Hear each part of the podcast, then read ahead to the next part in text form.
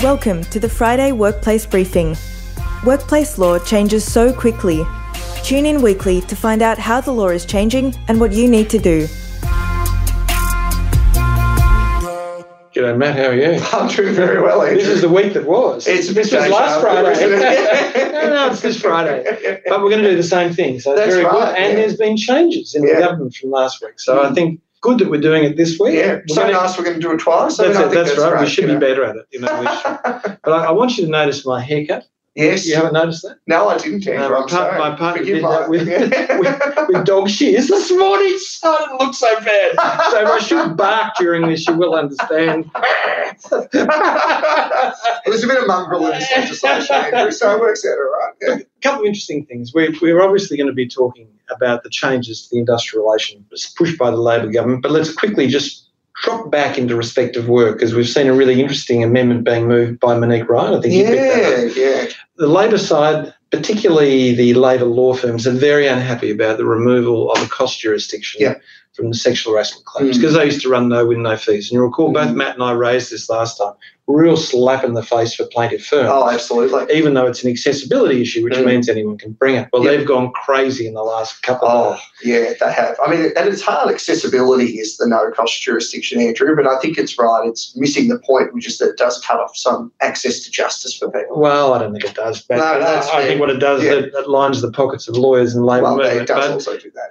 bottom line for that is, if there is a finding made, Matt, is this correct? The finding made That's my in, understanding, in yeah. the jurisdiction that there was that a person was actually sexually Mhm. harassed or discriminated against, then there kicks in a cost jurisdiction. That's right. Yeah. And I think what that means in the negotiation process, there will be a no win, no fee running, but Mm. they will require of you in any settlement to acknowledge the sexual harassment. Yeah. And that's a big change. It's a big change. Mm. So, you know, the strategy for us is if you're caught in that fight and you have a defensible case, just keep pushing Mm. because the labour law firms will have no money to be running the case at all Yep. unless they can actually prove it. Mm. So, interesting. It is, yeah, it's interesting moving around. And the difficulty is, this is such a complex jurisdiction. Now, Mm. Queensland's just moved for changes its legislation Mm. around sexual and gender discrimination. Mhm. So it's a much broader definition, It not is. just sexual harassment, but, but gender discrimination.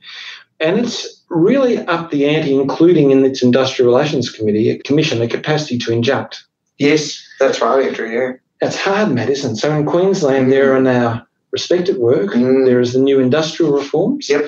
There is the state legislation and the federal legislation that you've got to navigate if you're in Queensland. Four different jurisdictions Yeah, dealing with exactly the same yeah. stuff. Something we've talked about before, Andrew, this multiple layers of legislation in the employment space. But again, an interesting trend of sort of the state governments seemingly wanting to take it that bit step further than And what they we're seeing have, because federal- here, Yeah. if you have sexually discriminated or Mm. harassed someone or treated someone different as gender, then all the defences in unfair dismissal fall away. Yeah. So whether it's harsh, unrest, doesn't Mm. matter. yeah, Once that is proven, you're out. yeah, it doesn't matter what other circumstances might And it's arise. so strange this would come from Labor when it bites at Oh, Mm. the very heart of a worker driven piece of legislation where the objective is to protect the worker. Mm, They've also changed the one of the objectives also to protect women in that process. yeah, absolutely. So interesting anyway, and aside, but it's starting to show you there are now four different ways you have to navigate through to get the Mm. end result, whether you're a plaintiff or a defendant. And Yeah. Now, Matt, the IRR.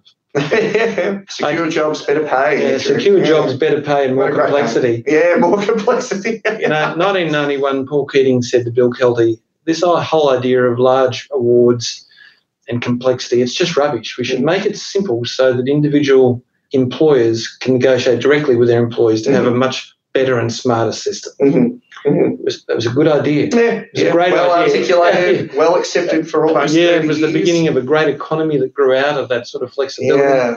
And the Labor government had come in and almost torn that up. Mm. it's interesting to see because there's a lot of rejection across the crossbenches about the dramatic nature of this. Yeah. But I just want to say the major change in all of secure jobs is the insertion of dispute provisions where there wasn't before. That's right. Yeah. And what that really means is another buyback in for the unions to keep fighting all the way through. Mm. And it means you're always going to be before a commission, sometimes a court, because there's been greater access to dispute every single issue that's there. That's right. But Matt, look, I'll flick over to you and let's deal with multi bargaining because that's the, the major one which I Yeah. think is most contentious. I think that's right, Andrew. Look, lots of bits and pieces around the IR space. You know, I said last week you could almost do a whole topic around it if we wanted to. But the multi-employer bargaining, what they're calling this single interest authorisation bargaining, effectively is a model of an employee, more likely the union, bringing several employers under the umbrella of a single enterprise agreement, bargaining for it as a whole and as a collective and bringing parties to a table to negotiate that they might not have otherwise wanted to get to. So there's been some interesting shifts when we were talking about this last week. Really, it's sat around these two key elements to it. The first part is those employers have to have a common interest with one another to be able to be joined. So must be some sort of shared so it characteristic. can be geography. Yep. It can be manufacturing or food Yep, processing. you're under the same award. Award. Yeah. a whole lot of things. Again, no clarity around it. No, no, it's uh, left open ended, so it's not even some nice, clear examples of these are the things that they are. It's here's three that it could be. And then, really, the big question, which is the part that's changed. Now, if we had been talking about this last week, we would have said all you needed to be roped in effectively in this was that a majority of employees across all of the employers who were named. So, let's say, for example, there was about 10 employers, they had 10 employees each. All it needed was 50 as a whole, even if none of yours had said yes you could be roped in. What they're now saying they're going to change is in order for you to be roped in, you still need to have a majority of your employees in your business wanting to be a part of that. Now, can, I, can I just say the first one is the old general award It provision. is, yeah. Where they set a general award based on a particular interest. Yep. And then you could be simply roped in if the Mm. union made application to the commission. That's right. There's Yeah. no choice about it. Yes. Yeah. Now we're a bit harder now because there's some obvious exclusions, like what is a s- a, small business Yep, can't be small roped in. business. Yep. If you have your own enterprise agreement, Yep. or if you're able to, another recent change, if you're able to demonstrate that there's been six months of good faith bargaining in Yep. place, and or if you're part of another signal interest Now authorisation. here's the changes that are occurring. Matt's told you about one, which is if a majority of your employees don't support it, Mm, well, the clear strategy about that is be close to your employers. Yes, right. Don't, yeah. don't, don't allow them to Mm. become a captive of a union narrative. Yep. But the next one is what is a small business is going to be fought pretty hotly in the Senate. It is. and it's not going to be 15, I think. Probably going to be 50 people. Yep. That's an EFT, but could be as high as 100. So that's, Yeah, and we're going to write a very detailed response for all of you on this yeah. once it finishes the Senate in two that's weeks' right. time. Yeah, lots of moving parts in it. So let's have a look at what the Yeah. case study says anyway. I'll read this one out, Matt. Excellent. Clem's Carrots was a food processor in South Dandenong. It paid overaward wages. It employed 212 people. Clem's received notification from Fair Work Commission that the AMWU was seeking to join Clem's to a new fu- food processors EA in the Greater Dandenong area. The CEO, Catriona, looked at the list of other prospective employers and noted immediately that in its three major competitors were also named. Clem's EA had expired, but how it had paid its workers was not easy to understand as it used no base wage, merely increments from past EAs. It also added clever shift arrangements and seasonal work status, unlike its local competitors. When Clems attended the Fair Work Commission to argue against its conclusion, it raised four issues. Its current EA underwrote its profitability, and any loss of bargaining power could erode its financial strength. It was the smallest of its competitors, and they could use the EA to make it unsustainable. Their investment in capital processes and food they processed was mostly for the Chinese market, and their competitors were mostly for domestic consumption. They were not similar and had different skills and economies in the way they worked. There was no union members at Clem's, and the employees had voted unanimously to reject the union's overtures. So let's go to what the questions are. Matt. Would any of the above arguments succeed, and which one? Well, the fourth one now, It interestingly, works, is actually doesn't it? the strongest Oh, one. Yeah, when we, when we did this last week, I think we had a good chuckle. But the first three, look, potentially, common interest is left open ended. So what we would be saying is if you're stuck in this position, let's assume for a moment the fourth one's not there, you'd run all these arguments, right? Yeah. Because it's untested between- before the commission what they'll think about. But really, your fourth one now, that a majority of your employees have unanimously voted to reject the union's overtures, that's the evidence you'd So like. this is the alignment of your industrial relations with your business strategy. That's right. it is the key part. If Clem's argued any EAA that excluded seasonal work which the union succeeded in excluding their competitors prior years, would undermine their export focus and place other export food business at risk, listing over 20 non-Dandenong based food manufacturers and processors who utilise seasonal work methods to accommodate the seasonal availability of their core products. Could they win this argument for exclusion? Matt, this is the public interest test, isn't it? It is, yeah, it is. I mean, I think looking at it narrowly within the confines of the business as well, it's another example of the common interest and the public interest sitting together here. So Yeah. you're not just saying it's just not good for me, you're saying it's actually not good for all of us. It gives the Fair Work Commission more leverage to be able to say, actually, it's not just about you. Yeah. Okay. Let's go into the next subject, which is flexible work arrangements. All right, Matt, there's nothing particularly new about the flexible arrangements. No. Section 65 obligations to allow people to work flexibly if they have caring responsibilities, returning from parental leave, and those things. Mhm. There is a couple of changes in that it places a significant greater onus on the business to document in detail what is the business reason Yes. that the person can't be given flexible work. Absolutely, Andrew. So, really, here now, it's no longer sufficient just to say, I have a reasonable business ground or to refer to that as some amorphous term. You really do need, as an employer, now to get your policy in order and get your decision making processes in order.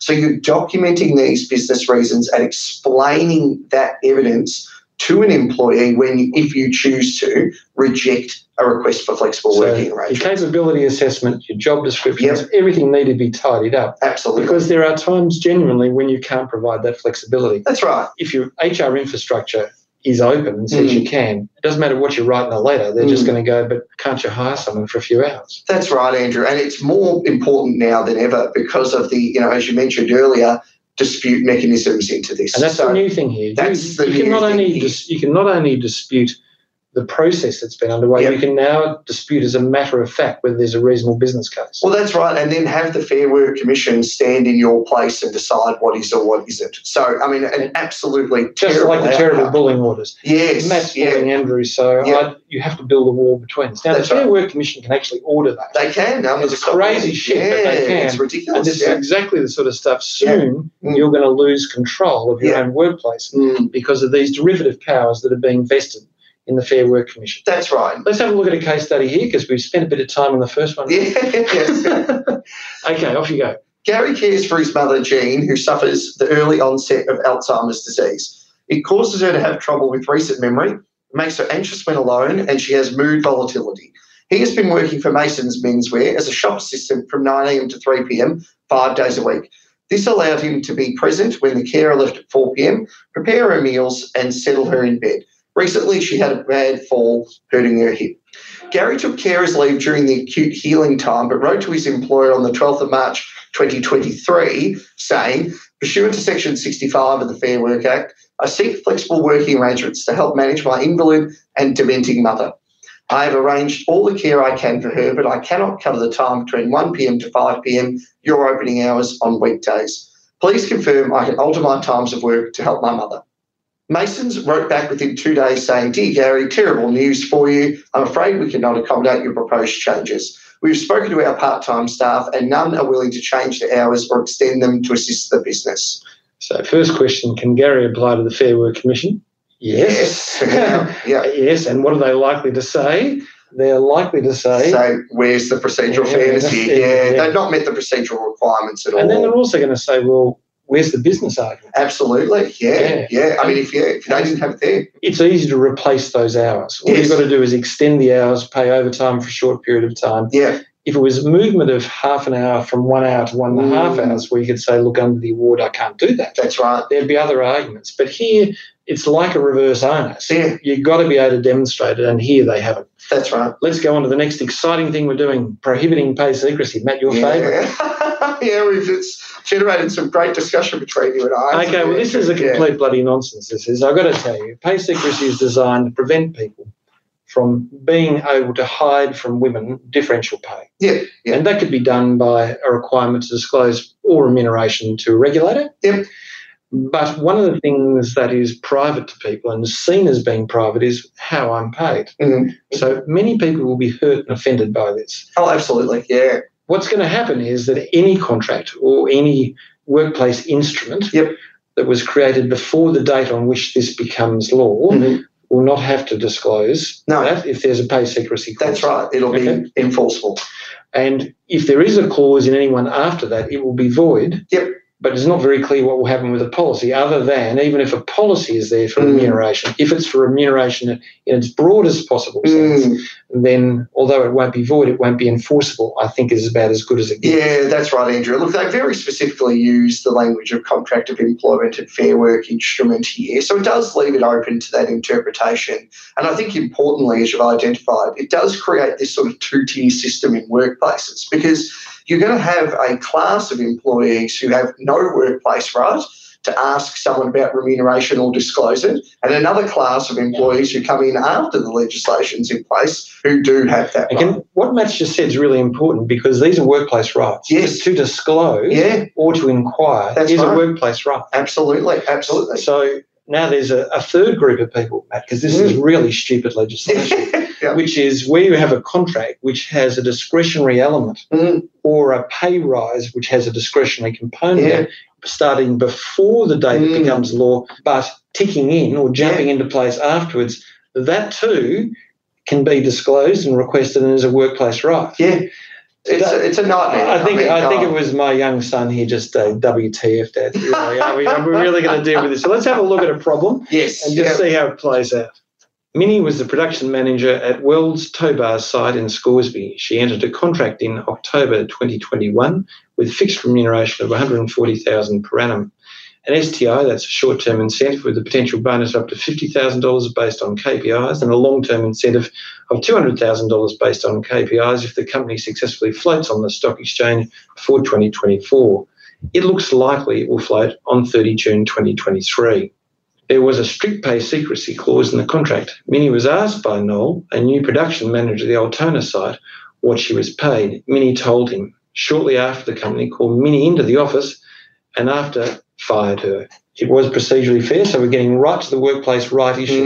Mm, Okay, let's have a look at the questions. Would Minnie have a strong general protections claim about disclosing her wage? Well, we red herring this one a little bit, didn't we, We did, Andrew? we we did. did. Yeah. We did. So the timing was really important in this one because her contract with the pay secrecy clause came into effect before the bill did. So, save for there being any variations, which we don't know about, actually she wouldn't have the workplace right because she's not. It's not come in after the um, legislation came into effect, and the pay secrecy clause in her contract would be enforceable. Would Minnie have a strong general protections claim about disclosing her STI and LTI she's currently on? So, assuming for a moment that that last part isn't the case, this is the part that you and I have discussed in some detail, Andrew.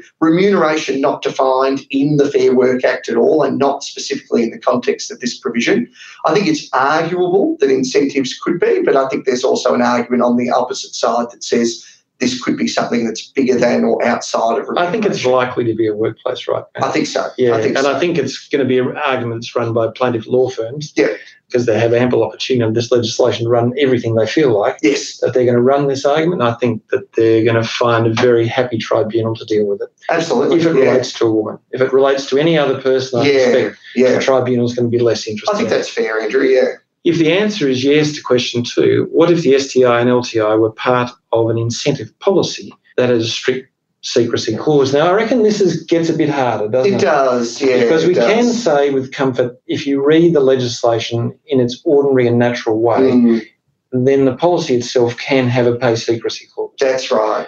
And the remuneration could be read as only that relating to the contract. Absolutely, Andrew. But it buffers against the fact that the workplace rights are there then. So Yes. although it might not be void in the same way that the clause in the contract is, it's whether it breaches the general Yeah. protection. And I think the argument, it's a 50 50 argument to Mm. say, look, remuneration must be read in the context of the document that creates it that's, that's void under the legislation. Yeah, yeah. and therefore a policy that's a general incentive policy for all workers will be not subject to the pay secrecy clause. Yeah.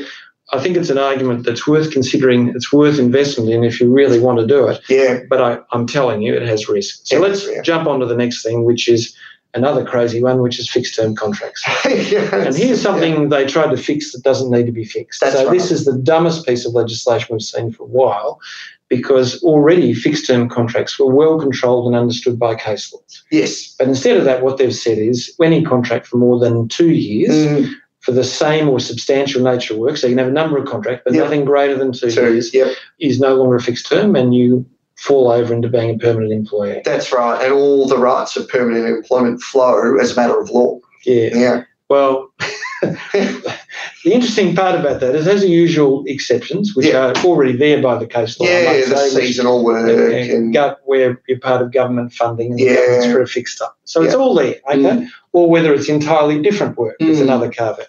So it's actually less helpful for employees than the current case law, can I just say? I think that's fair, Yeah. Andrew. Yeah. So let's test this with a problem, okay? Yes. Just for a bit of fun. Yeah. Okay. I think it's me reading this time. No, I think it's my turn. After you, Matt, Andrew, Yeah.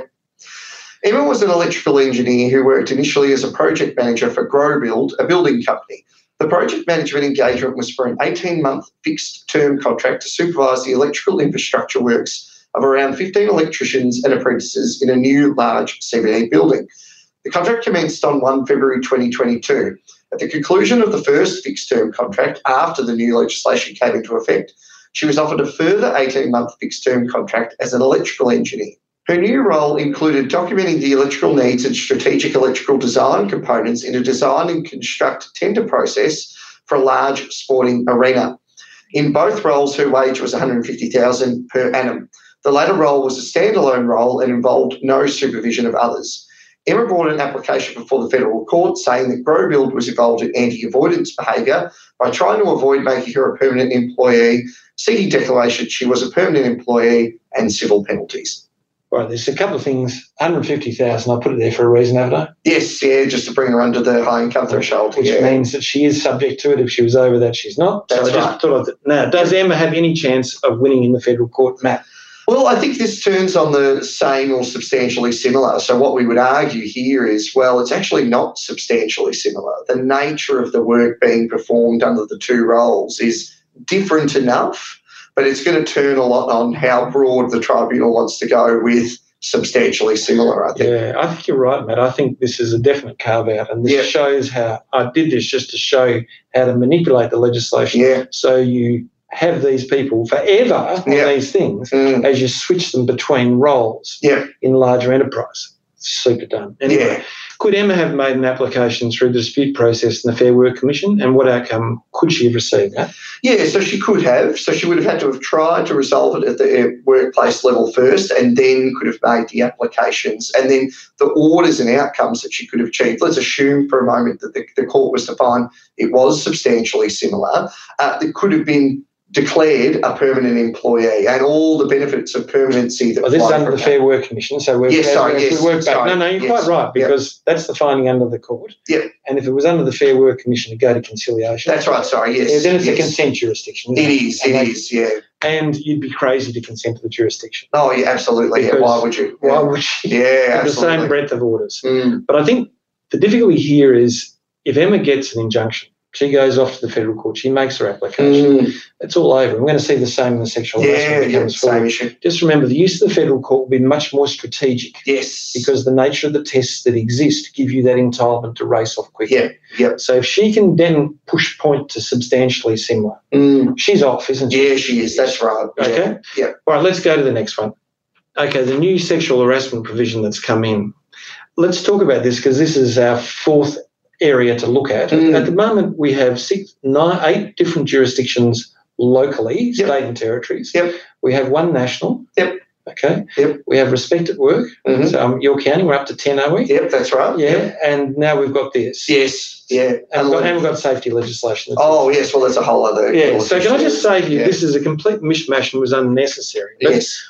importantly, here the new sexual harassment provisions do a couple of really obvious things. One is it's very clear about vicarious liability. Oh, very clear. Okay. Yeah. Yep. It's very, very clear about the duty that exists on an employer to prevent any form of sexual harassment, Yep. which adds on to what exists under respect at work Yes, and absolutely. in Yep. both Queensland and Victoria and Yep. the positive duties that exist there. Yep.